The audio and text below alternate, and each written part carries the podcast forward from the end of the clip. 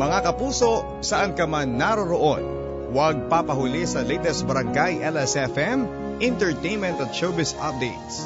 Log on to w w w dot g m a network dot com, the online home of the Kapuso Network. Mga kwento ng pag-ibig, kwento ng pag-asa, at mga kwento ng buhay dito sa Barangay Love Stories. Pag-ikot ng mundo, buhay mo'y tuloy sa pagtakbo.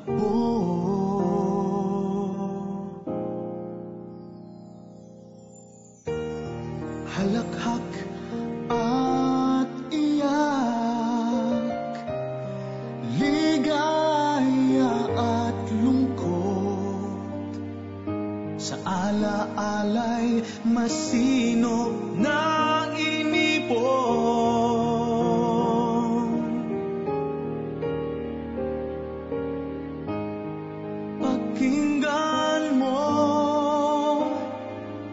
Sigaw ng iyong puso, ang diwa ay hayaang maglakbay. Kwento ng pag-ibig at ng buhay ay yaman ng ala. Sa buhay mong taglay,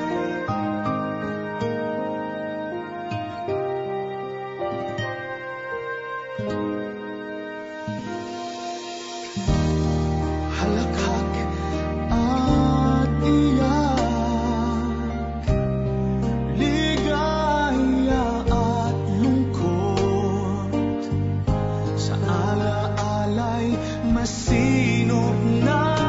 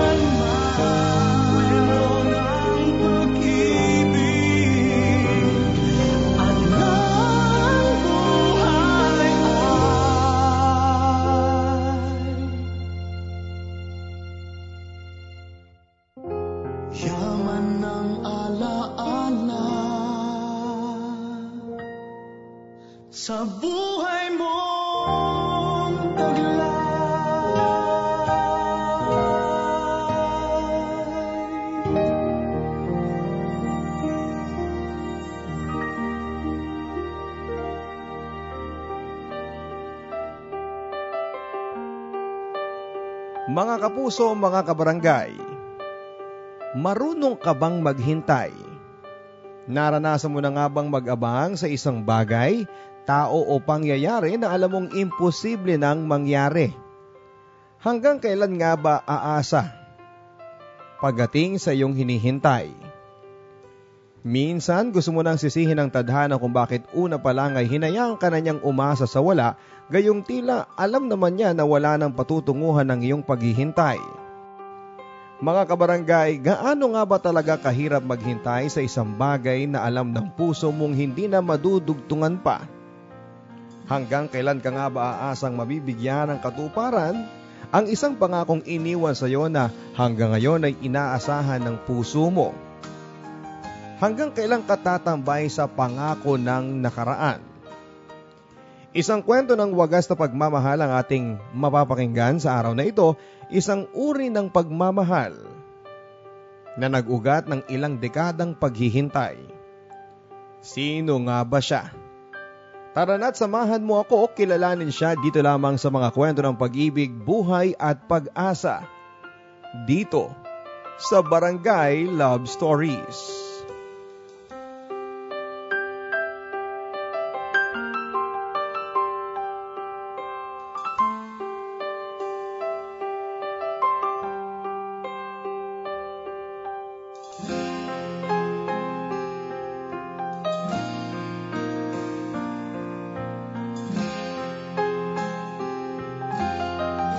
Dear Papa Dudut, nahuli ko na naman siya na nakaupo sa bangko at nakaharap sa sirang bakod namin sa likuran. Hapon noon, kagagaling ko lang sa plaza kasama ang aking mga kaibigan. Madalas ko siyang nakikitang ganito simula noong nagbakasyon ako dito sa aming probinsya sa Quezon. At sa tuwing sasapit ang hapon ay madarat nang ko na lamang siyang nakatanaw sa bakod na yon, na tila may hinihintay. Tanging bakanting lote lamang naman ito na may pamatay ng puno ang tanging nandun. Siya ang lola ko. Si Lola Priscilla. eighty anyos na at hindi ko alam kung ano ang dahilan nito sa paglalagi doon sa likod-bakod. Ni minsan na hindi ko siya nagawang tanungin maski si Lolo. Walang nakakalam at walang nangahas na malaman. Bahagya akong lumapit sa kanya at nais kong tanungin kung kumusta na siya. At tila nga hindi pa nito napansin ang aking paglapit dahil masyadong napagkit ang kanyang paningin sa bakod na yon. "Lola, andito na po ako." Hinawakan ko ito sa kanyang balikat para iparamdam na nandun ako sa kanyang tabi. Lumingon ito sa akin at ngumiti. Kinuha ang aking kamay at pinisil at ilang saglit pa'y muli na naman itong tumingin sa bakod.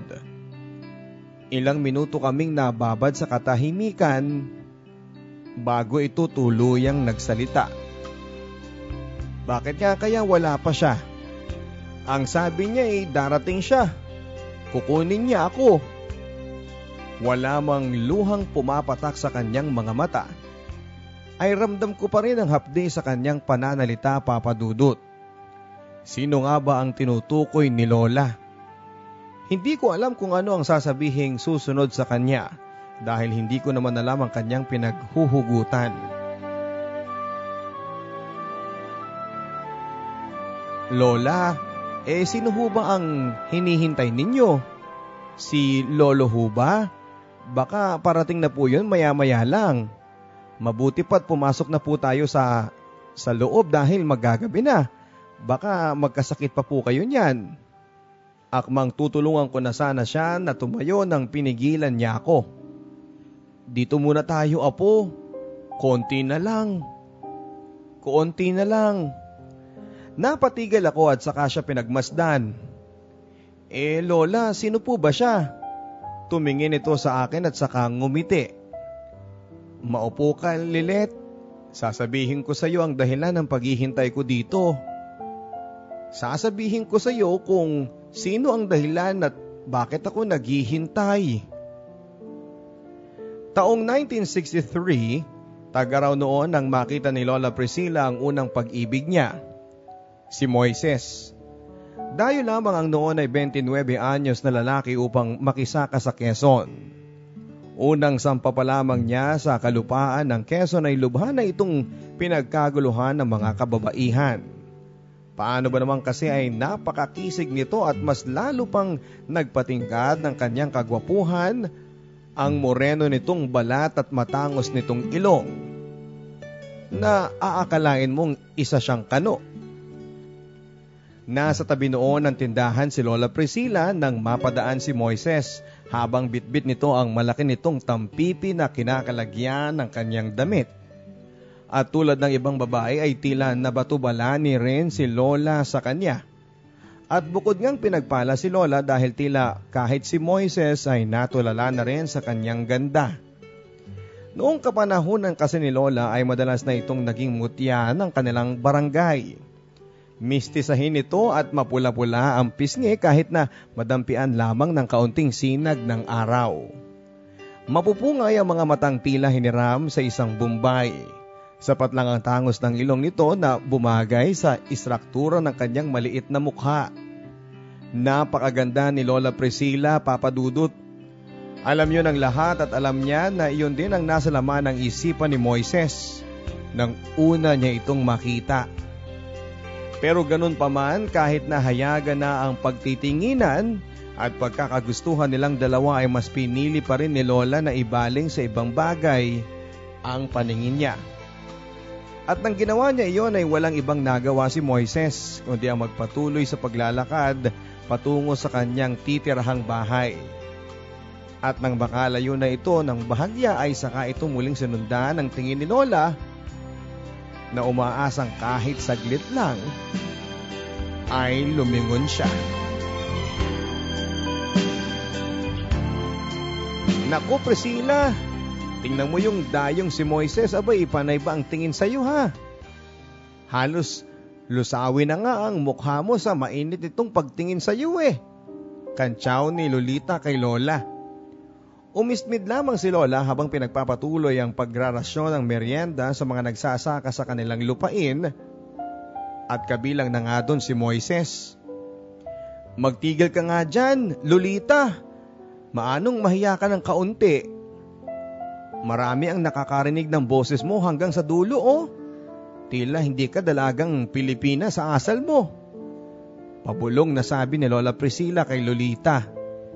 At imbis na masaktan sa tagurin ni Lola sa kanya, ay kinarot pa ni Lolita sa tagiliran si Lola na tila kilig na kilig. Tingnan mo nga naman kasi Priscilla, oh, napakalagkit ng pagkakatingin niya sa'yo. Talo pa niya ang bikong nirarasyon mo. Halos patilipan itong sabi. Kaya naman napilitan na rin lumingon si Lola Priscilla kay Moises. At doon nga niya nakumpirma na kanina pang nakatitig sa kanya ang binata. Ngumiti pa ito at saka tinanggal ang sombrero sa ulo para magbigay galang sa kanya. Pero hindi ito ginantihan ng ngiti ni Lola, bagkus ay inismeran pa nito ang binata at saka nagpatuloy sa kanyang ginagawa. Hoy Priscilla! Nakita ko ang iyong ginawa ha. Bakit naman ganon ang iyong pagtrato kay Moises? Ikaw na nga itong bukod na pinagpala sa lahat ng kumpul-kumpul na kadalagahan dito sa atin dahil ikaw lang ang pinapansin niyang si Moises tapos eh ganon lamang ang iyong ginawa. Nahihibang ka na ata. Hindi sumagot noon si Lola at kunwari masyado itong abala sa kanyang ginagawa pero sa totoo lang, sa gilid ng kanyang mga mata ay palihim itong pinakikiramdaman si Moises. At kahit papaano ay nakaramdam ito ng pagnanais na ngitian ito pabalik. Pero sa tuwing maaalala niya ang turo sa kanya ng kanyang ina at mga tiyahin na huwag basta-bastang maghahatid ng ngiti pabalik sa lalaki, ay babalik ito sa pagsimangot. Ayaw naman sana niyang maging suplada, lalo na kay Moises, pero ayun na kasi ang nakasanayan ng mga dalaga sa kanilang nayon. Buong magdamag na nasa bukid si Lola ay wala itong ibang nasa isip kundi si Moises at ang mga ngiti nitong kay sarap baunin pa uwi. Napakagwapo nito kahit sa ang anggulo. Ramdam nga ni Lola ang pagiging maswerte niya dahil totoo nga naman umano ang sinasabi ni Lolita na siya lang ang babaeng nakapukaw ng atensyon ng estrangherong ito.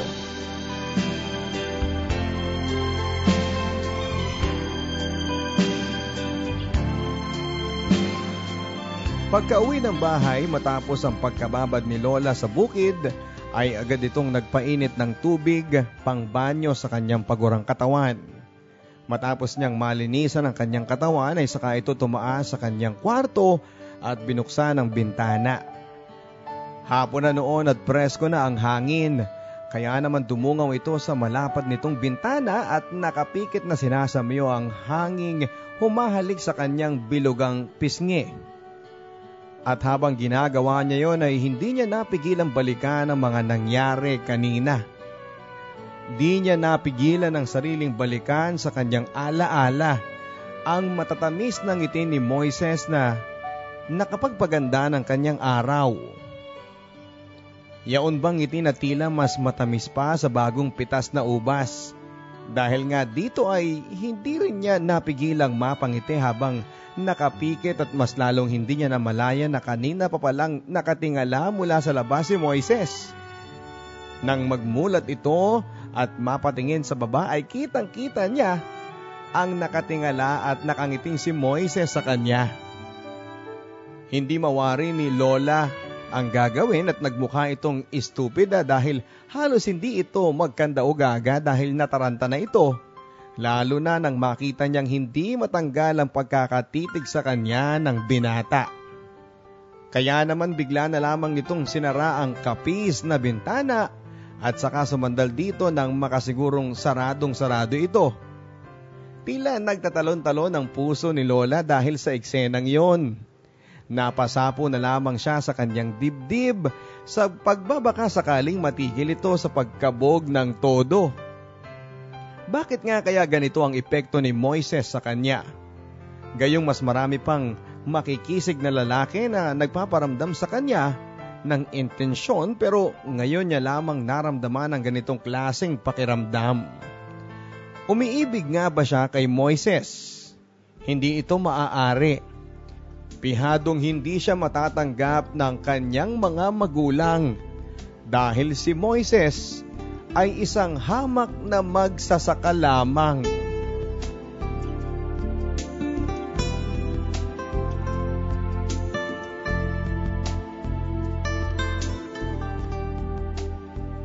Sapat lang ang buhay nila Lola Priscilla, may sariling bahay at lupang sinasaka. Mag-isa lamang itong anak dahil hindi na kaya pang magsilang ng isa pang anak ang kanyang ina dahil may sakit ito sa puso. Kaya naman malaki ang nakaatang na responsibilidad kay Lola dahil siya lamang ang pwedeng asahan ng kanyang mga magulang. dalawampu't singko na si Lola noong mga panahong kinausap siya ng kanyang ina at sinabing hahanapan siya ng lalaking mapapangasawa. Alam naman niya dati na balang araw ay ipagkakasundo ito sa isang lalaki na may kaya sa buhay at wala siyang laban dito. Pero mula noong nakilala niya si Moises ay tila nag-iba ang lahat. Tila sa isang iglap ay nakalimutan itong darating ang panahon na kailangan na niyang magpakasal sa lalaking mag-aangat sa kanilang estado sa buhay. Priscilla anak, balita namin ng iyong ama ay darating na ang kumpadre nito mula sa ibang bansa at kasama na ang binata nitong anak na si Julio. Natatandaan mo ba siya? Nakalaro mo na yun minsan bago sila nag-ibang bansa. Tumango na lamang si Priscilla noon sa sinabi ng kanyang ina. Amalad din kasi ito sa pagsusulse ng punda ng kanilang mga unan. Kaya hindi ito makatingin ng diretso sa kanyang ina. Sa pagdating nila, mamamanhikan sila dito sa atin para formal nang hingin ang iyong kamay. Nabigla si Lola sa sinabi ng kanyang ina kaya naman ang karayom na pinagsusulsin nito ay nabaon sa kanyang hintuturo. Nagulat ito at napatayo nang makita ang dugo sa kanyang daliri. Agad namang sumaklolo ang kanyang ina sa kanya. Kumuha ito ng panyo sa tukador malapit sa kanila at pinisil ang hintuturo nitong nasugat upang paalpasin ang dugo. Mag-ingat ka nga, Priscilla. Ingatan mo lalo na ang iyong katawan.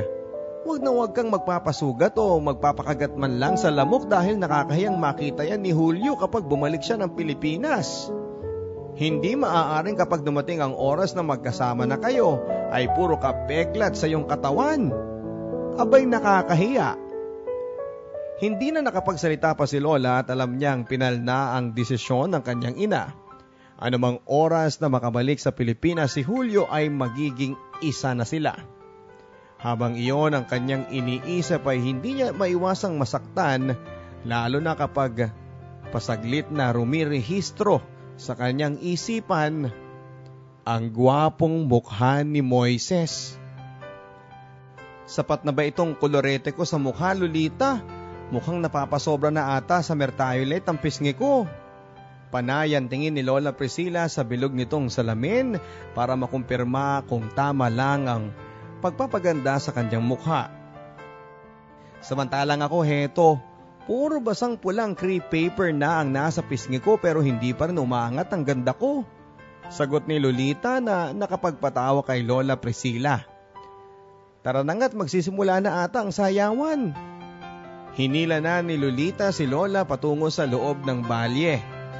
alas siyete pa lamang ng gabi noon pero halos puno na ng mga silya ang mga kababaihang halatang pinaghahandaan ng besperas ng kasal ng isa nilang kakilala. Naku Priscilla, napakadaming magaganda rito. Baka magbutas lang ako ng bangko at wala man lang pumiling isayaw ako. Nababahalang sabi ni Lolita habang nakakapit sa braso ni Lola. Ano ka ba naman? Maganda ka rin naman eh. Tara, dun tayo sa dulo, may dalawa pang bakanting upuan. Madali ka! Nagtungo na nga sila sa kinakaroonan ng upuan na yon na halos pamadali pa sa paglalakad para makaupo na. Kaya naman hindi nila napansin ang pagbangga nila sa isang lalaking may matipunong katawan. Pagangat ng paningin ni Lola ay nakita niyang si Moises ito. Muntik na ngang matumba si Lola sa lakas ng pagkakabunggo nito. Mabuti na lamang at nasalo siya ng matipunong bisig ni Moises. Ayos ka lang ba, Priscilla? Nag-aalalang tanong ni Moises. Di na nakasagot pa si Lola at tila na istatwa ito sa kanyang kinakatayuan habang si Lolita naman ay paimpit na napatilin na tila nakapanood ng nakakakilig na eksena sa pelikula.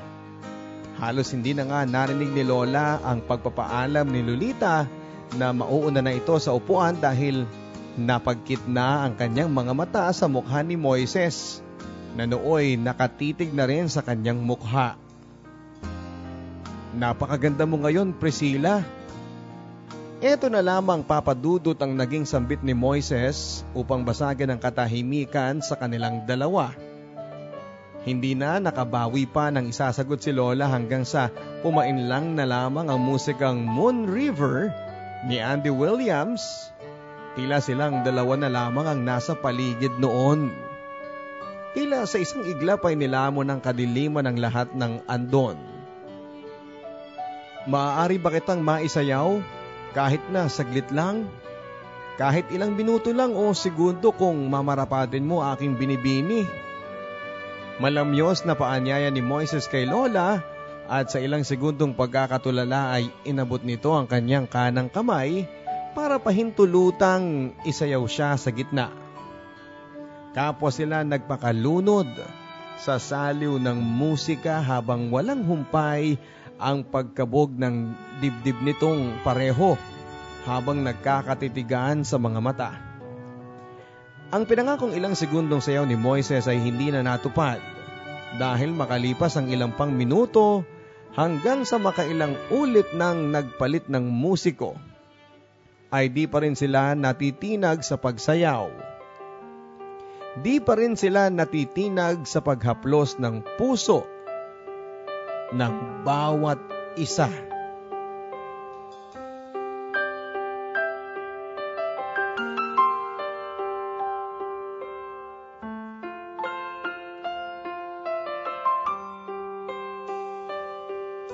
Priscilla, medyo may kalakasang pagtawag ni Moises kay Lola.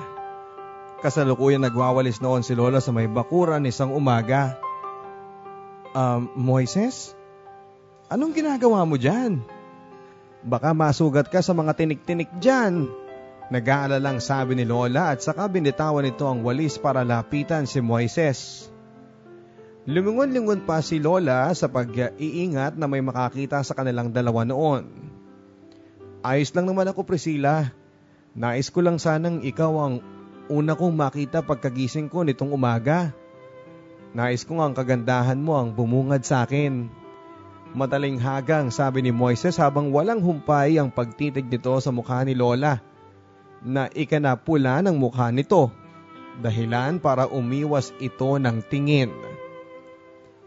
Kung papayagan mo ako ay nais ko sanang makasama kang mag-almusal sa bukid.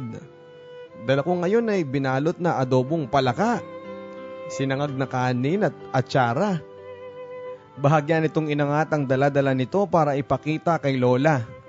May pag-aalilangan noon sa mukha ni Lola at nais niyang makasama si Moises, pero sa tuwing naiisip nito ang posibleng galit na babalandra sa mukha ng kanyang ina, oras na malamang tumakas siya ay bigla na lamang itong paghaharian ng takot. Eh kasi Moises, baka hanapin ako ni Inang kapag hindi niya ako madatnan dito. Nawala ang ngiti sa labi ni Moises pero hindi ito sumuko. Nauunawaan ko naman yon. O siya, ganito na lamang. Siguro naman ay papayag kang kahit dito na lamang tayo sa kinakatayuan kong bakod kumain. Sayang naman tong dala ko eh. Ikaw lang naman ang nais kong makasalo ngayong umaga. Sana naman ay hindi mo ko matanggihan. Halos pagsusumamong sabi ni Moises. Ngumiti si Lola. Alam niyang kahinaan niya si Moises at kailanman ay mahihirapan talaga itong tanggihan ng binata sa mga gusto nito. Bago tumawid si Lola sa bakod na yon ay sumili pa itong muli sa kanilang bahay para masiguradong hindi siya nakita ng kanyang ina. At doon na, doon na nagsimula papadudot ang lahat ng sa kanila ni Moises. Doon na nagsimula ang unawaan nilang dalawa. Ang unawaan ng kanilang mga puso na parang sila sa isa't isa at nais nilang magkasama sa bawat paggising ng araw sa umaga.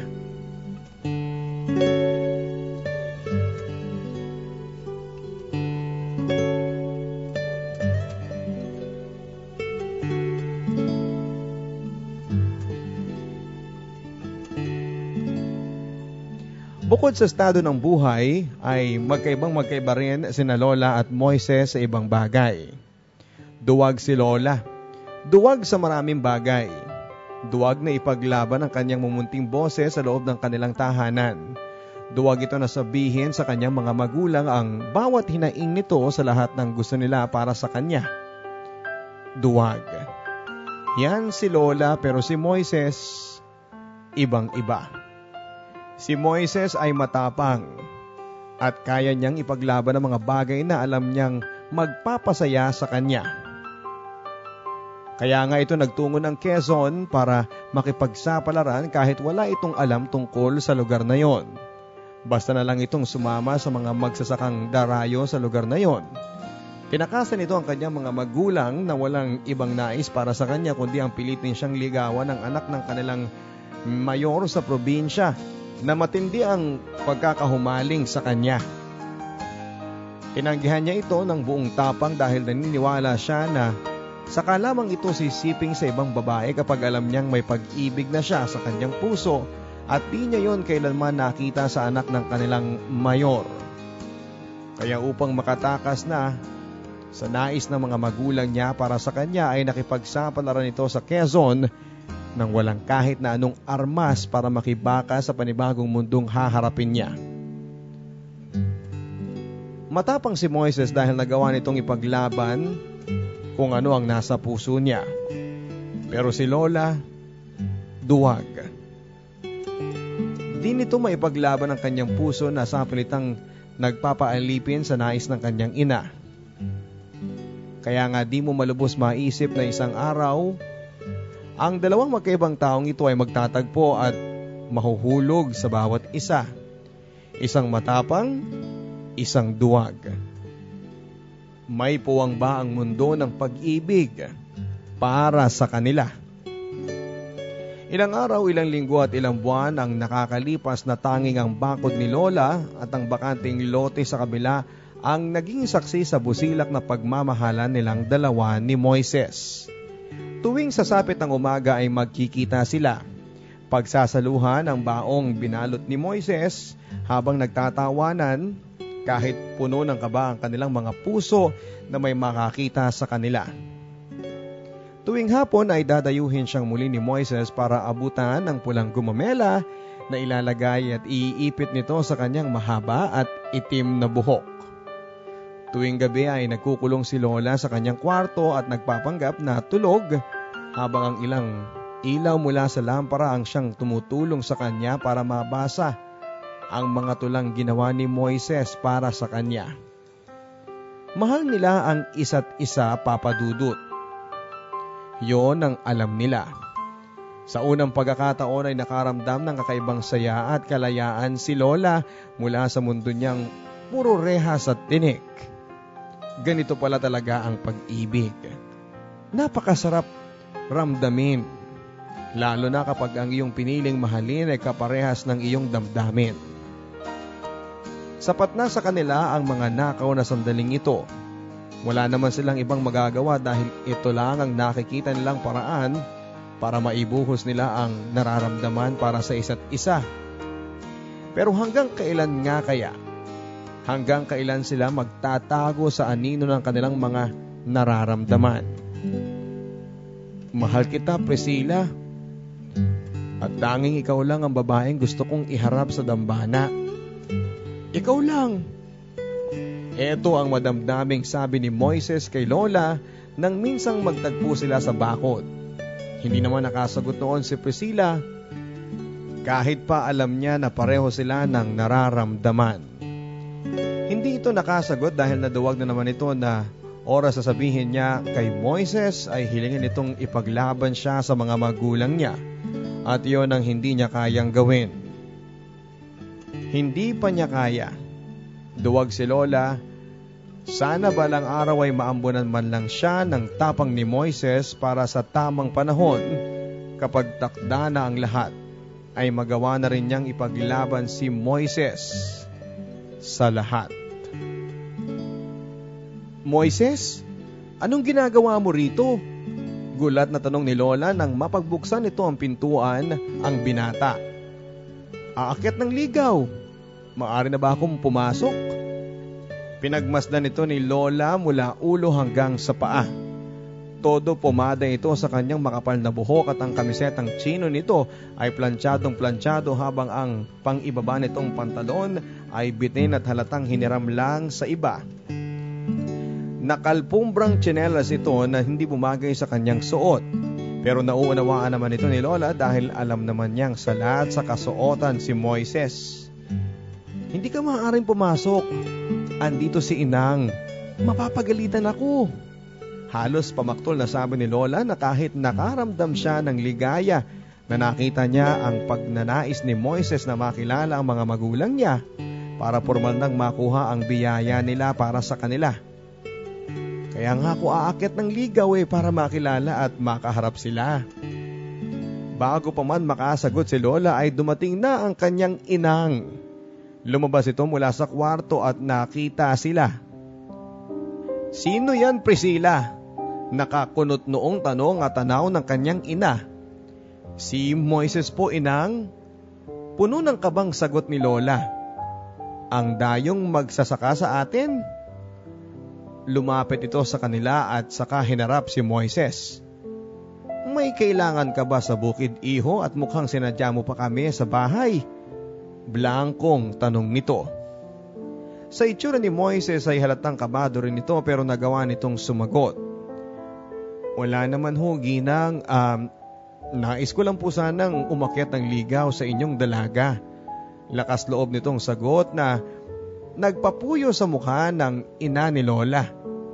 Ilang saglit nang napuno ng tensyon ang loob ng kabahayan bago tuluyang nagsalita si inang. Tumuloy ka.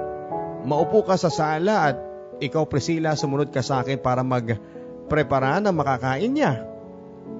Halata ang katarayan sa boses nito at nang tuluyan silang makalayo patungo sa kusina ay saka naglabas ng galit si inang kay Lola. Ayoko sa kanya. Sinong nagsabi sa iyo na may karapatan kang magpaligaw sa isang hampas lupa? May nakatakda na para sa iyo, Priscilla. Tandaan mo yan. Baka naman pwedeng maghintay ka lang ng konting panahon. Hindi na nito hinintay pang makasagot si Lola at saka tuluyan na siyang iniwan sa sala.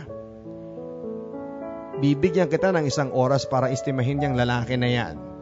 Maglabas ka lang ng tubig at pandesal na tira dyan. Yan lang naman ang pwedeng ipakain sa katulad niya. Nang makatalikod na si inangay, saka naman dumagsa ang kanina pang pigil na mga luha ni Lola.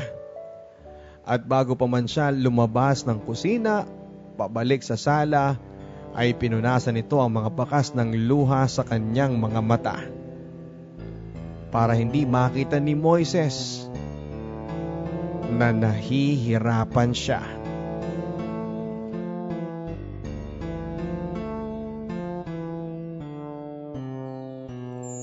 Priscilla, bumangon ka na. Isuot mo ang bestidang ito, madali ka.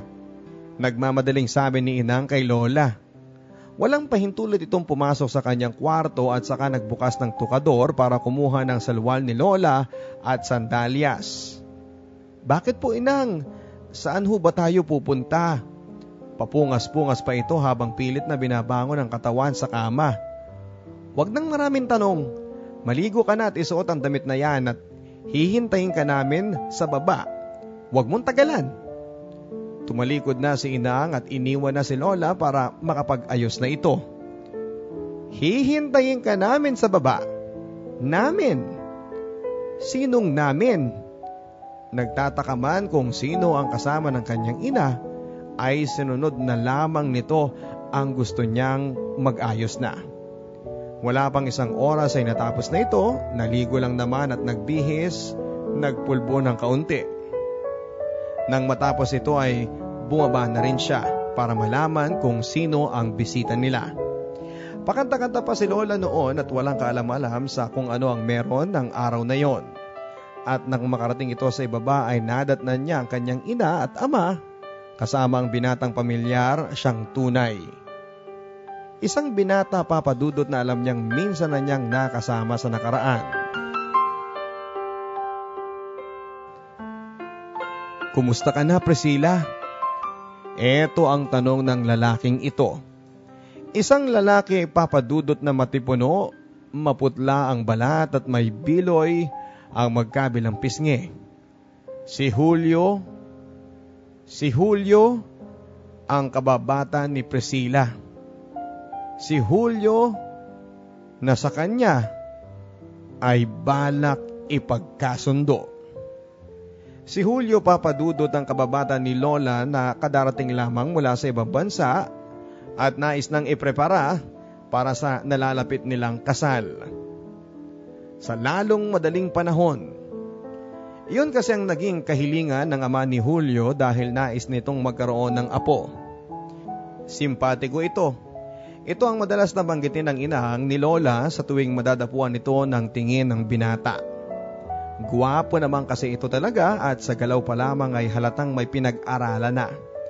Kung ibang babae lamang siguro ay talagang mahuhumaling na kay Julio. Pero hindi si Lola. Hindi niya ito gusto. Habang magkausap nga sila sa hapagkainan ay panay titig ni Julio kay Lola. Halatang gandang-ganda ito sa kanya, madalas niya itong iwasan ng tingin. At nang mapag-isa na silang dalawa, sa may sala ay panayang papuri ni Julio kay Lola at halos sabihin na nito lahat ng plano niya sa kanilang dalawa kapag sila ay nakasal na. Pilit na mga ngiti at sagot ni Lola sa kanya. Ganun pa man ay hindi pa rin nawala ng gana sa kanya si Julio at tila mas lalo pa itong nagpursige ng araw na iyon na makuha ang puso ni Lola. Pero mukhang malabo iyong mangyari. Dahil alam ni Lola na isa lang ang lalaki nagmamay-ari ng puso niya. Alam niya sa sarili niya na habang nagpaplano na si Julio ng kinabukasan nilang dalawa ay lumilipad ang utak ni Lola patungo sa kinabukasan nilang dalawa ni Moises. Si Moises ang lahat-lahat sa kanya. Pero paano nga ba niya kakalabanin ang kagustuhan ng kanyang mga magulang para sundin ang dikta ng kanyang puso't isipan? Duwag siya.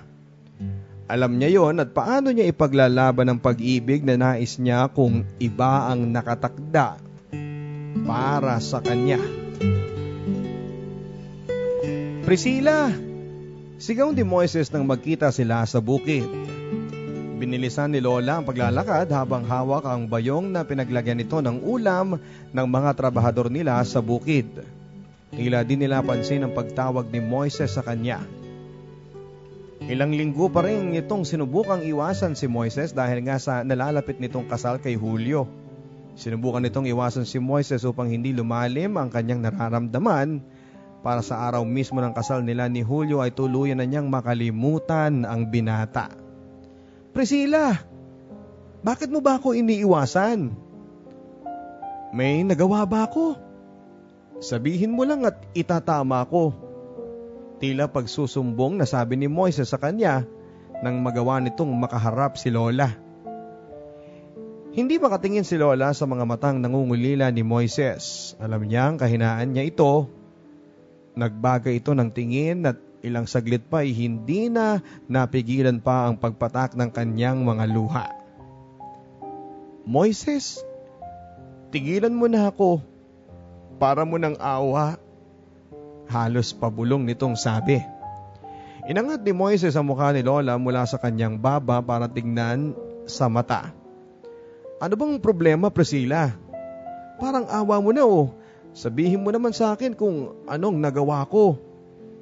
Ilang araw na akong hindi makatulog sa kakaisip kung bakit ka umiiwas sa akin. Noon ay naiiyak na sabi ni Moises. Hindi alam ni Lola kung sasagutin pa ba niya ang tanong ni Moises pero kailangan nitong malaman ang katotohanan. Moises, ikakasal na ako. Kaya tantanan mo na ako. Akmang aalis na si Lola noon pero hinablot siya ni Moises papalapit sa kanyang bisig at tila nakalas ang mga buto ni Lola sa panghihina at tuluyan ng sinubsob ang kanyang mukha sa dibdib ni Moises. Hindi ka pwedeng ikasal. Akin ka. Ako ang mahal mo at mahal kita. Yan naman ang mahalaga, hindi ba? Kapwa na sila nag-iyakan ng sambitin ito ni Moises. Pero anong gagawin ko, Moises? Nakatakda na akong ikasal kay Julio. Wala akong laban, alam mo yan. Wala. Matapos sabihin ito ni Lola ay hindi na nagsalita pa si Moises at nang makabawi ito ay nagsabi kaagad ito ng plano. Tatakas tayo, sabi ng binata. Nagangat ng tingin si Lola at nagtatakang tinignan sa mga mata si Moises. Tatakas tayo, Priscilla. Malayo dito. Itatakas kita at magsasama tayong dalawa. Kaya mo bang samahan ako sa plano kong ito? Mahal kita at alam mong mahal kita. Lalaban tayo. Kahit ano pa ang takot mo, andito ako at kasama mo ko. At sa unang beses sa buhay ni Lola ay nakaramdam siya ng tapang. Sumama siya kay Moises ng mismong araw na yon. Dala ang pag-asang hindi na sila mapaghihiwalay pa ng tadhana. Nagtanan sila sa pag-asang hindi nahahantong pa sa altar si Lola, kasama ang lalaking hindi naman niya mahal.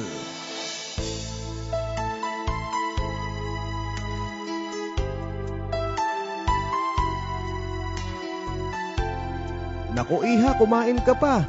Marami-rami pang dalagjan at uh, sabayan mo ng kamatis.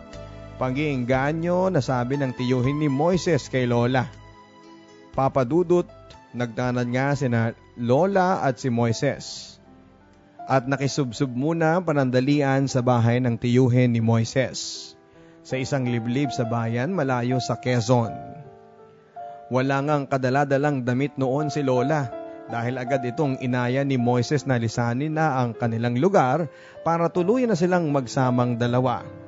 Wala namang pinagsisihan dito si Lola dahil sa unang beses nga sa kanyang buhay ay nagawa niya ang nais niya at ito ay ang makasama ang taong pinakamamahal niya. Alam niyang pinaghahanap na sila ng kanyang magulang pero walang pakialam noon si Lola dahil nga panatag ang kanyang pakiramdam sa piling ni Moises. Halos isang linggo na nga na magkasama sila at walang kapantay ang kanyang ligaya. Dahil sa kasama nito ang taong mahal niya at walang araw na hindi nito pinaramdam sa kanya ang di siya mahalaga. Naku, busog na busog ho ako, Tio Felipe. Nakakahiya naman po at baka mamaya eh, maubusan na kayo ng makakain yan. Nahihiyang pagtangki ni Lola. Ngumiti lamang ito si Tio Felipe at saka binitawan na ang platong may isda at saka nagseryoso. Eh hindi naman sa panghihimasok, Priscilla, Moises, ano? Pero ano bang plano nyo matapos ang pagtatanan ninyo? Kailan nyo ba balak na harapin ang mga magulang ni Priscilla para ipaglaban ang inyong pag-iibigan? Tiyak na nag-aalala na ang mga magulang ni Priscilla. Kapag walang nakapagsalita sa kanilang dalawa dahil nga sa wala pa ni isa sa kanila ang may plano na kausapin ang kanilang mga magulang tungkol dito. Basta ang mahalaga lamang sa kanila noon ay ang makasama ang bawat isa. Iyon lamang kaya nga noong sumapit na ang gabi at kapwa sila nasa higaan noon ay di sila madalaw-dalaw ng antok dahil paikot-ikot lamang sa kanilang isipan ang sinabi ni Tio Felipe sa kung anong balak nilang dalawa. Ano nga ba ang susunod nating gagawin, Moises? Tanong ni Lola sa kanyang kasintahan. Niyakap lamang siya nito at saka napabuntong hininga. Hindi ko rin alam, Priscilla eh. Maski ako eh, natatakot din. Pero alam kong makakayanan natin to basta hawak mo lang ang kamay ko at panatag akong magagawa nating malagpasan ito.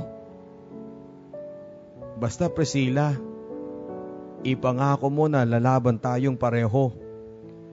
Ipangako mong ako at ikaw tayong dalawang magkasama kahit na anong sabihin at gustuhin nila. Hinalikan ni Moises sa noo si Lola at saka niyakap ito ng napakahigpit. Hindi na kailangan pang sumagot ni Lola dahil kampante siyang tiwala si Moises. Natuto pa rin nito ang pangako nila sa isa't isa.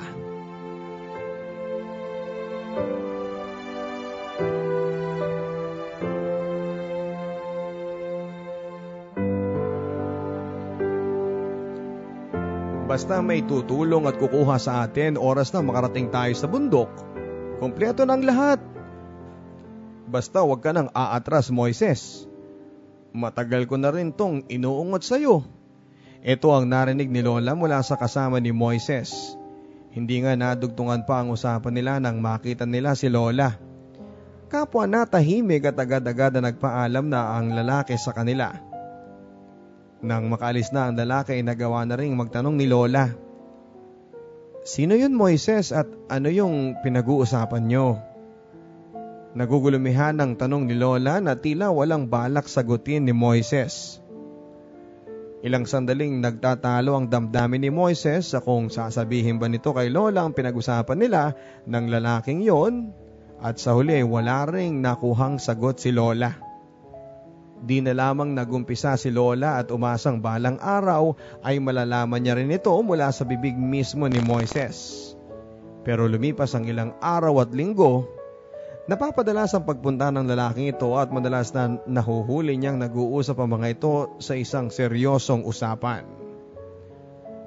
Di niya maintindihan kung ano ang kanilang pinag-uusapan pero isang bagay lang ang sigurado si Lola. Nagiging mapilit ang lalaki na isama si Moises sa kung saan at hindi nga maganda ang kutob ni, ni Lola pero pinagsasawalang bahala na lamang niya ito alang-alang kay Moises. Ayaw niyang makialam at mas lalong ayaw niya itong maging simula ng pagtatalo nila. Kaya nga pinili na lamang ni Lola na manahimik at hintayin ang tamang panahon. Kung kailan kaya nang sabihin ni Moises kung sino ang lalaking iyon at kung ano ang plano nito sa kanya. Lumabas ka, Priscilla! Ang sigaw na ito ang nagpabangon kay Lola isang umaga ng linggo. Paapaan itong tinungo ang bintana sa kanilang kwarto ni Moises at nagulantang ito sa kanyang nakita. Si Moises ay hawak ng dalawang pulis habang ang inang ni Lola ay paulit-ulit itong sinasampal habang palingon-lingon sa paligid at pasigaw-sigaw ng pangalan ni Lola. Sinubukan pang magtago ni Lola pero huli na dahil nakita ito ng kanyang inang. "Priscilla, lumabas ka dyan kung ayaw mong latayan ko ang buong katawan ng magaling na lalaking ito." Panduduro ni inang kay Moises habang hinahampas-hampas nito ang ulo ng binata. Agad na patakbo habang umiiyak palabas si Lola upang sagipin si Moises, pero bago pa man ito makalabas ng pintuan ay nakita niya ang kanyang ama at hinablot ito papalabas ng bahay. Pagkarating nila sa labas ay agad nang sinalubong ito ng malutong na sampal mula kay inang. "Eto? Eto ba ang igaganti mo? Eto ba ang dahilan kung bakit kaming mga magulang mo ay natutunan mong suwayin?" Muli itong sinampal habang ang ama ni Lola ay nakatingin lamang sa kanila. "Sasama ka sa amin ngayon din. Naghihintay sa iyo si Julio. Nangako kaming ibabalik ka namin sa kanya anuman ang mangyari. At oras na sumuway ka at magtangkang tumakas muli ay magpasensyahan na lamang tayo. Pero hindi mo na makikitang buhay ang lalaking ito." Puno ng pagbabanta si inang noon. Umiiyak na lumuhod si Lola kay inang habang nagmamakaawang patakasin na si Moises at handa siyang sumama anumang oras. Hinablot lamang nito ni inang at bago pa man siya makaladkad ay nagawa pa nitong makaalpa sa matinding pagkakahawak sa kanya ni inang. Yumakap ito ng ilang segundo kay Moises na noon ay nanghihina na. "Babalikan kita, Priscilla. Pangako." Iyon ang huling bulong ni Moises bago tuloy ang habluting muli ni inang si Lola at kaladkarin patungo sa sasakyan. Nang makasakay na sila ay kitang-kita niya ang walang habas na pagsisikmura ng dalawang pulis kay Moises. "Moises, maghihintay ako. Bumalik ka. Maghihintay ako." Ito ang naging bulong sa kanyang isipan habang lula ng sasakyan pabalik sa mundong tinakda sa kanya ng kanyang mga magulang.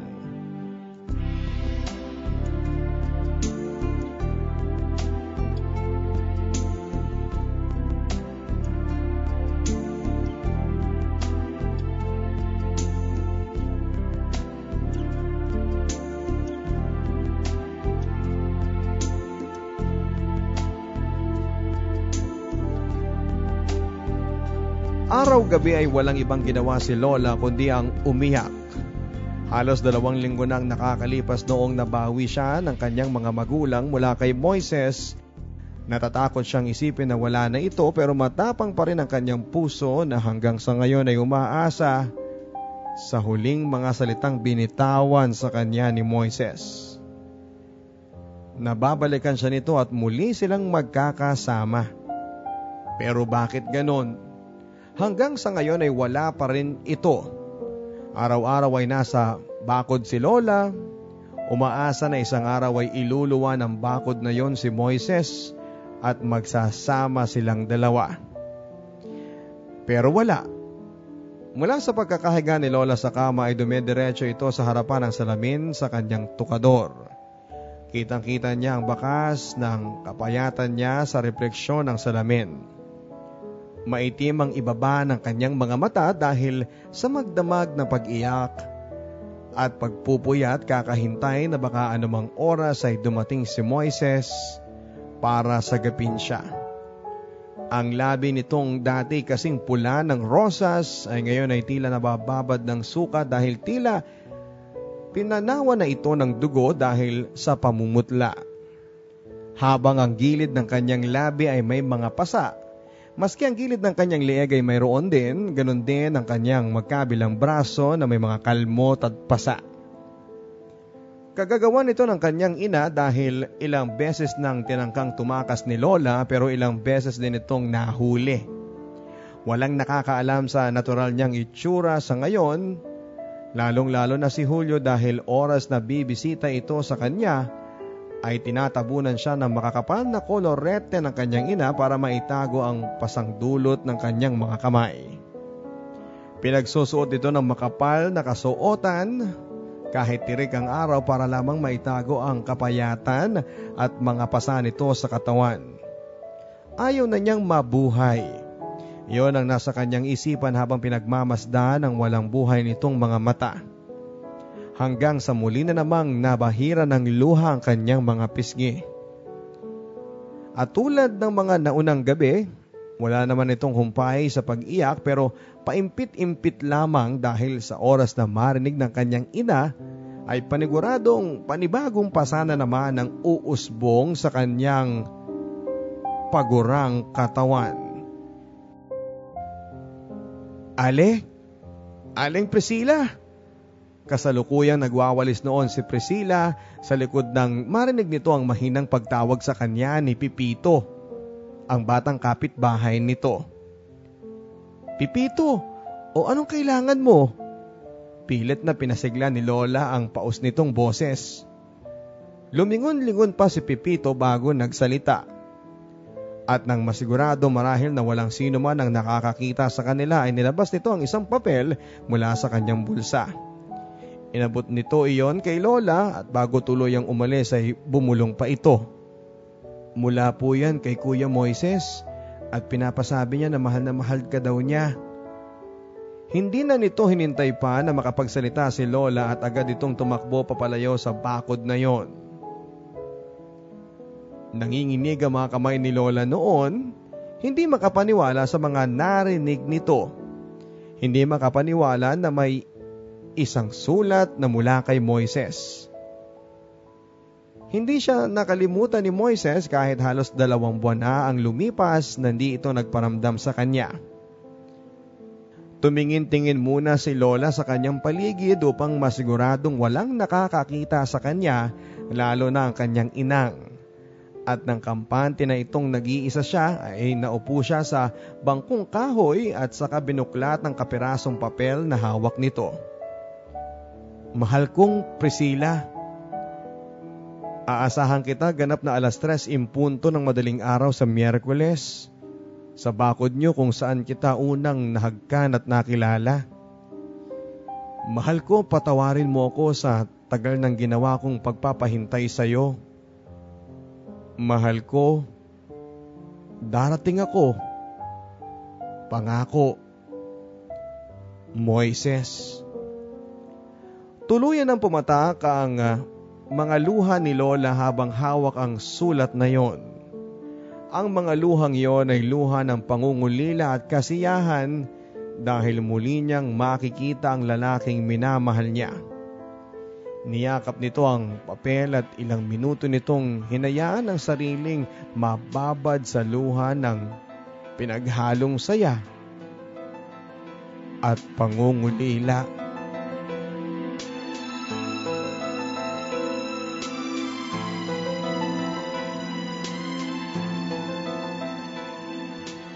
Dumating na ang oras ng pagkikita nila Lola at Moises.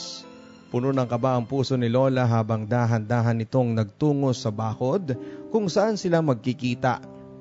Para itong pusang hindi halos marinig ang bawat yapak ng mga paa. Alas tres impunto na, alam niyang darating na si Moises. Nasa likod ng bakod si Lola habang nilalamig at tanging balabal na pula ang tinakip nito sa kanyang mga braso. Ilang segundo pa ay narinig na niya ang mahinang kaluskos mula sa kanyang likuran at alam niyang dumating na ang lalaking kanyang pinakahihintay. Priscilla! Pabulong na sabi ni Moises kay Priscilla at agad na napatakbo si Lola papalapit at papatawid sa bakod. Inalalayan siya ni Moises upang makasampa palabas ng bakod at doon ay wala silang sinayang na sandali sa kapwa dahil sabik na sabik na niyakap nila ang bawat isa. Walang salita, walang gumagalaw. Tanging pagkahumaling lamang sa pagkakayakap ang tanging nais nila na mga oras na yon. At nang makontento na sila sa mga sandaling yon ay saka siya hinagkan sa noo ni Moises. Bakit ngayong ka lamang? Umiiyak na sabi ni Lola habang hawak ang magkabilang pisngi ni Moises.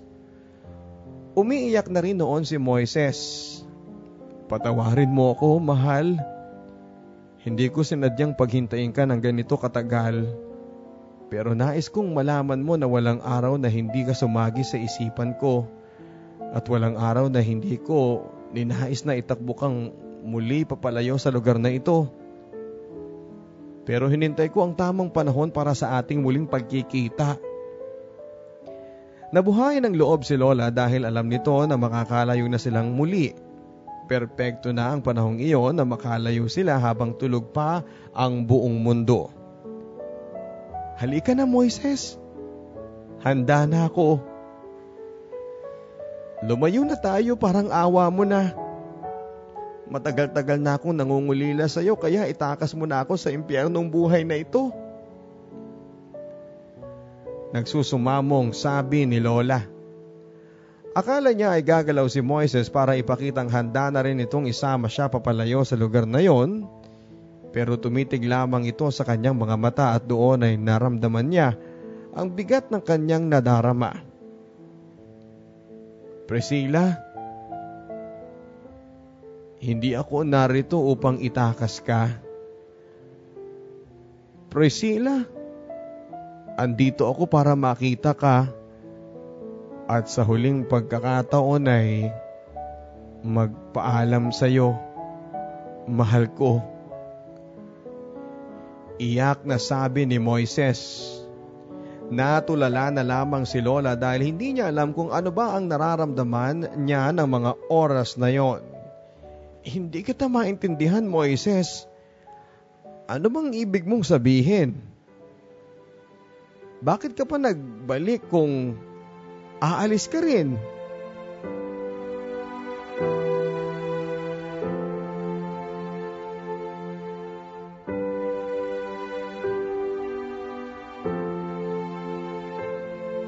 Hindi na napigilan pa ni Lola ang paghagulhol.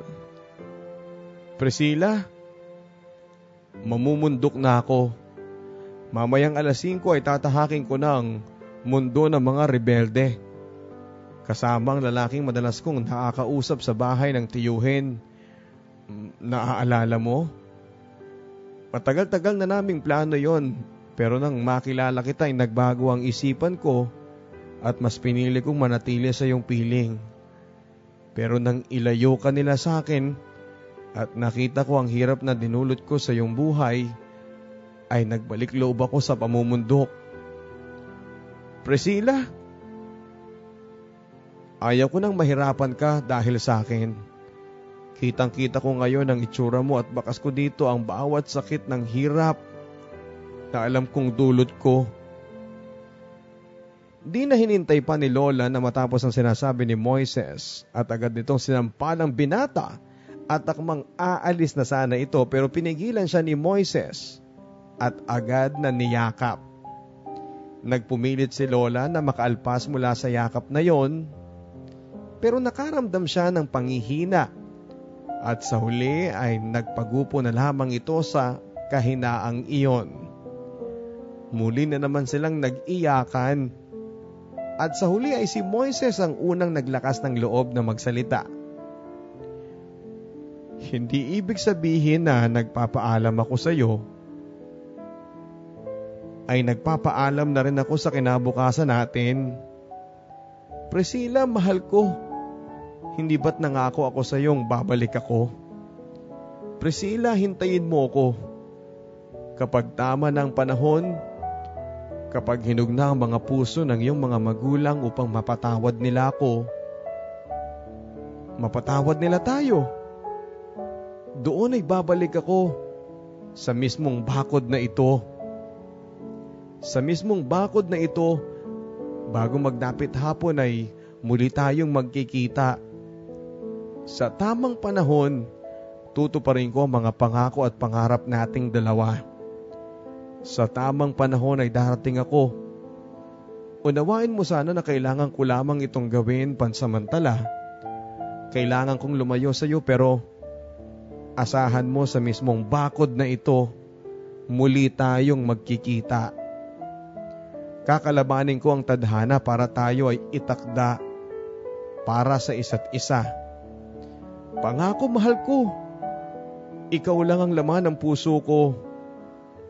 Pangako na hindi ko palalagpasin ang bawat araw na hindi ka sasaglit sa aking isipan dahil mahal ko. Ikaw na ang buhay ko. Ito ang huling sinabi ni Moises kay Lola bago siya hagkan sa labi sa huling pagkakataon. Isang pangako na naman ang binitawan ni Moises. Moises, maghihintay ako. Bumalik ka, mahal ko. Tuparin mo ang pangako mo. Araw-araw, maghihintay ako sa iyo sa bakod na to habang hinihintay ang tamang oras ng pagbabalik mo. Mahal ko, to pa rin nawa ng Diyos ang pangako mong kakalabanin mo ang tadhana para tayong dalawa ay magsama. Ito naman ang naging mga salita ni Lola bago nito pinapulupot ang pulang balabal sa lieg ni Moises. Sa oras na magbalik ka, sana'y bitbit mo pa rin ang balabal na yan. Tandaan ang pangako mo. Tandaan ang pagmamahal ko. Aasahan ko ang iyong pagbabalik, mahal ko. At asahan mong hindi kukupas ang pagmamahal ko sa iyo. Sa huling pagkakataon, Papa Dudut, ay muli silang nagkayakapan at ang tanging bakod na yon ang naging saksi sa wagas na pagmamahal. At isang pangakong nais mabigyan ng katuparan.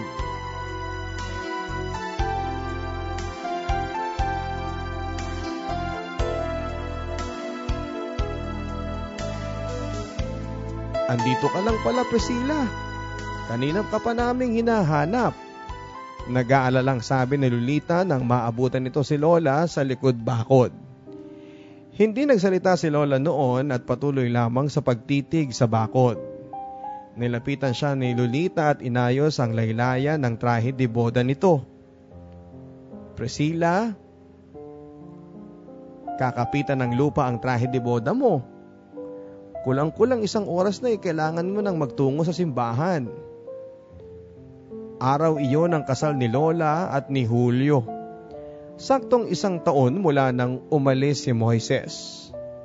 At mula pa nang simula, Papa Dudut, ay walang mintis na naghihintay bawat araw si Lola sa likod bakod upang masigurong dadatnan siya ni Moises sakaling bumalik ito, maski nga ng mismong araw ng kasal nito kay Julio. Hindi pa rin natinag si Lola.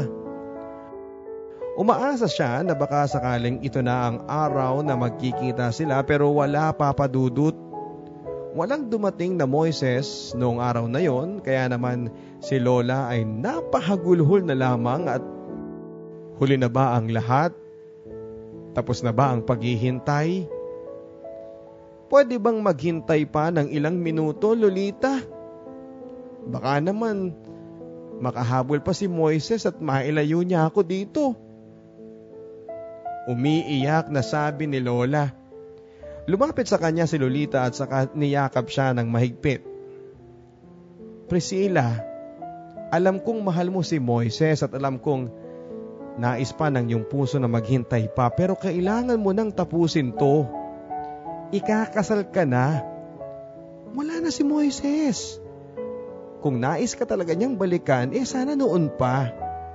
Pag-aalo ni Lolita sa umiiyak na si Lola. Pero nangako kasi siya eh. Sabi niya, babalik siya. Naniniwala ako kasi alam kong mahal niya ako. Konting minuto pa, Lolita. Konti pa. Parating na siya. Noon naman ay hinarap siya ni Lolita at pinahira ng nasirang kolorete sa mukha. Priscilla, tama na. Tanggapin mo lang na wala na siya. Marahil ay hindi na darating ang tamang panahon na sinasabi ni Moises. Marahil ang pangako niya sa iyo ay hindi na madudugtungan pa ng katotohanan. Maawa ka naman sa sarili mo, Priscilla. Halika na, naghihintay na sila. Inakay na nito ang nangihinang si Lola at bago pa man sila tuluyang makalayo sa bakod, ay muling lumingon dito si Lola at muling nangako sa kanyang sarili na doon ay maghihintay pa itong muli.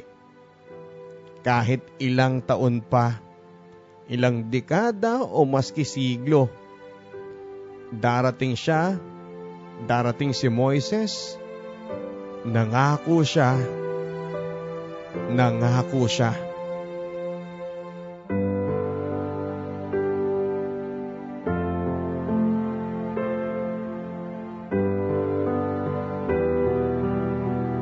Ang isang taong paghihintay ay inabot ng limang taon, isang dekada hanggang sa umabot na nga ng mahigit limang dekada. Mahigit limang dekada nang pabalik-balik si Lola sa likod-bakod upang abangan si Moises. Kahit nga kinasal na ito kay Lolo Julio ay hindi nawala ang pag-asa nitong balang araw ay babalik si Moises bitbit ang pulang balabal nito. Alam ng lahat ang pagtambay-tambay ni Lola sa likod-bakod tuwing sasapit ang umaga at tuwing dapit hapon, pero ni isa ay walang nakakaalam ng totoong dahilan kung bakit niya ito ginagawa. Maski si Lolo Julio ay walang ideya sa kung ano ang dahilan ni Lola at ni minsan ay hindi nito nagawang tanungin kay Lola. Marahil ay sa takot na makumpirma ang katotohanan na si Moises ang kanyang hinihintay na bumalik. Lilet, apo, iyan ang aming kwento. Ang kwento ng totoong pag-ibig ko na hanggang sa ngayon ay umaasa ako bago pa man lang ako bawian ng buhay ng Panginoon ay muli ko siyang makita. Mayakap at matanong kung kumusta na siya. Ito ang nahihirapang sabi ni Lola sa akin sa pagtatapos ng kanyang kwento. Hirap man din akong magsalita dahil tila may May tinik sa aking lalamuna na kanina pang nakabara mula noong nagsimula itong magkwento sa akin sa kung bakit ito madalas na nalalagi sa likod ng bakod namin. Lola, paano po, paano po ninyo nakayanang maghintay ng ganito katagal nang wala namang kasiguraduhan sa kung anong petsa darating si Moises? Paano po? Paano nyo po ito nakakayanan? Sunod-sunod kong katanungan sa kanya dahil gusto kong malaman kung paanong nakayanan ng kanyang puso ang ganito katagal na paghihintay. Apo, kapag mahal mo ang isang tao, ang bawat pangakong mamumuo sa kanyang labi ay papaniwalaan mo. Kapag mahal mo ang tao, kapag sinabi niyang maghintay ka, maghintay ka. Wala mang kasiguraduhan kung kailan, pero alam ng puso mong dapat kang maghintay kasi mahal mo siya at naniniwala ka sa kanya. Kapag mahal mo ang isang tao, maniniwala ka. Maniniwala ka na balang araw kayo pa ring dalawa ang nakatakda para sa isa't isa. Muli na namang natulala si Lola sa bakod na tila muli na namang binabalikan ng nakalipas kung saan una silang nagkakilala ni Moises at sa kung paanong ang bakod na ito ang naging saksi ng wagas na pagmamahal na nag-ugat sa matagal ng paghihintay.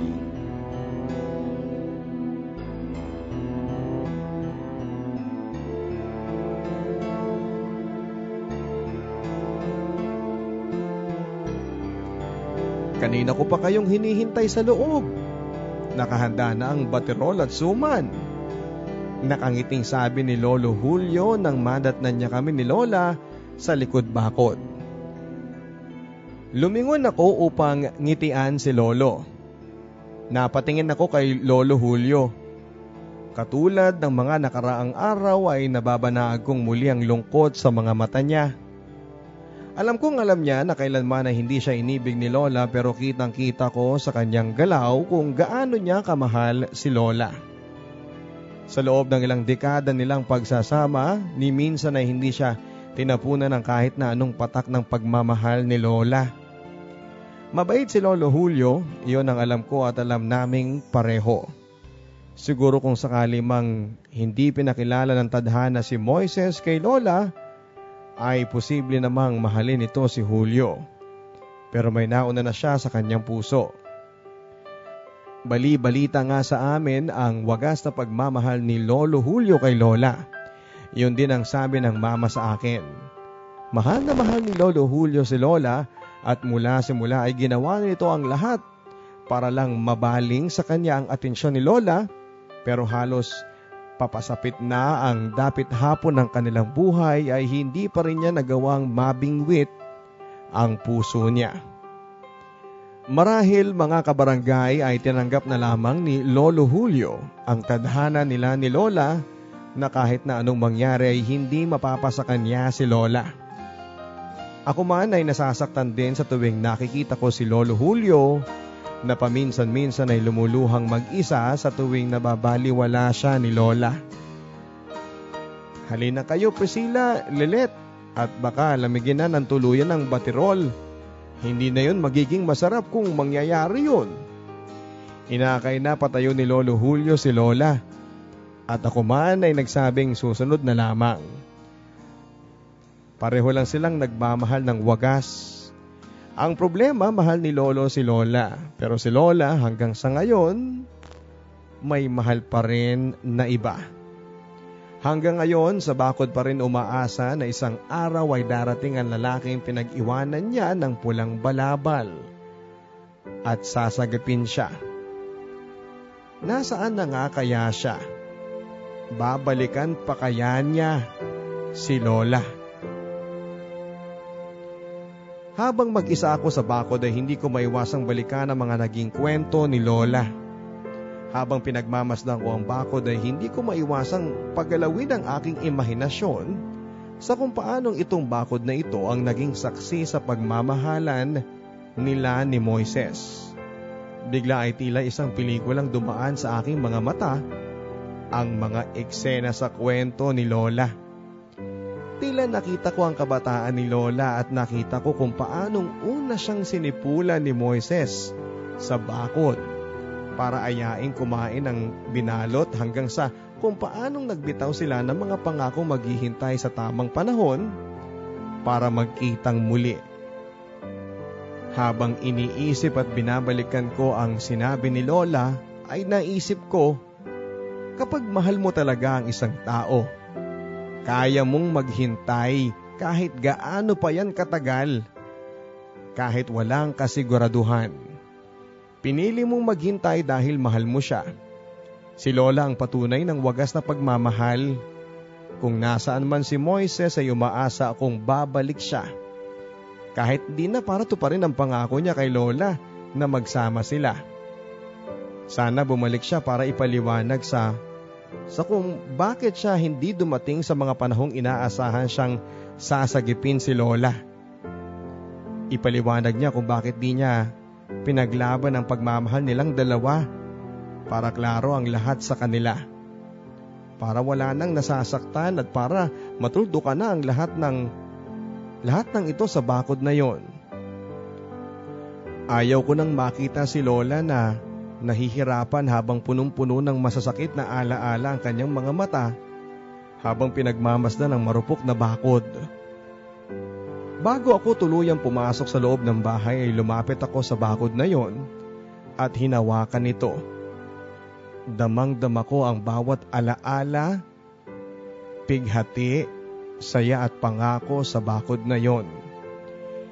Nilibot ko ang aking mga mata sa kapaligiran na tila naghahanap ng kasagutan sa kung paano ang maliit na lote at pasirang bakod ay nagdala ng kakaibang kwento ng pagmamahala ng dalawang nilalang sa aming lugar. Papa Dudut, ito po ang kwento ni Priscilla at ni Moises. Ang mga taong tinakdang magkakilala pero hindi tinakdang magsama. Mga taong tinakda na magkita pero tinakda ring mailayo sa bawat isa. Muli ako si Lilet at ito ang kwento ng bawat isa sa atin na natutong mangako, makinig, maghintay ng dahil sa pag-ibig. Pagsikat ng araw, pag-ikot ng mundo, buhay mo'y tuloy sa pagtakbo.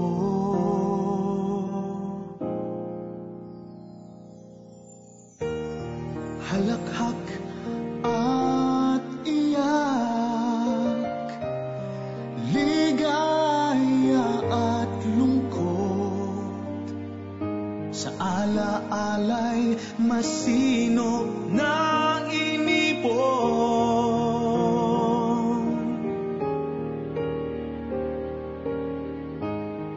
Pakinggan mo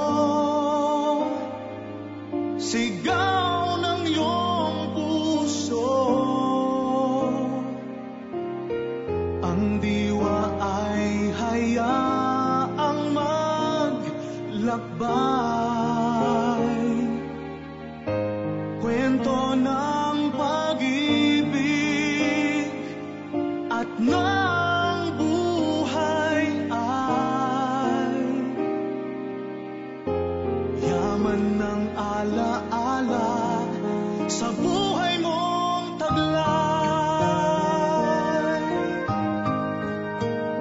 mga kabarangay, nang dahil nga po sa pag-ibig ay may mga taong natututong maghintay kahit na walang kasiguraduhan.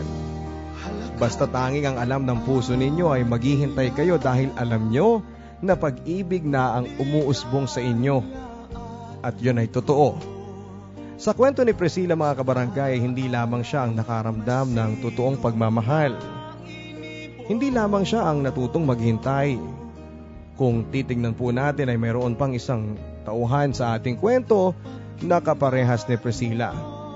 Walang iba kundi si Lolo Julio, ang lalaking minsan ding nagmahal at minsan ding nasaktan at pilit nang ngumingiti kahit na nasasaktan. Kahit alam niyang ilang dekada man ang kanyang padaanin ay wala pong magbabago sa kung ano man ang nararamdaman ni Lola Priscilla para sa kanya. Si Priscilla, si Julio at si Moises ay ang mga taong minsan ay napaglaruan ng tadhana. Minsan ang nangako, naghintay, nagmahal at nasaktan. Sa kanilang tatlo, mga kabarangay, sino ka sa kanila? Ikaw ba yung pinangakuan? Ikaw ba yung naghintay? O ikaw ba yung taong umaasang balang araw? Ikaw na ang mamahalin niya. Ako po ang inyong si Papa Dudut. At ito ang mga kwento ng pag-ibig, buhay at pag-asa. Dito sa nangungunang Barangay Love Stories.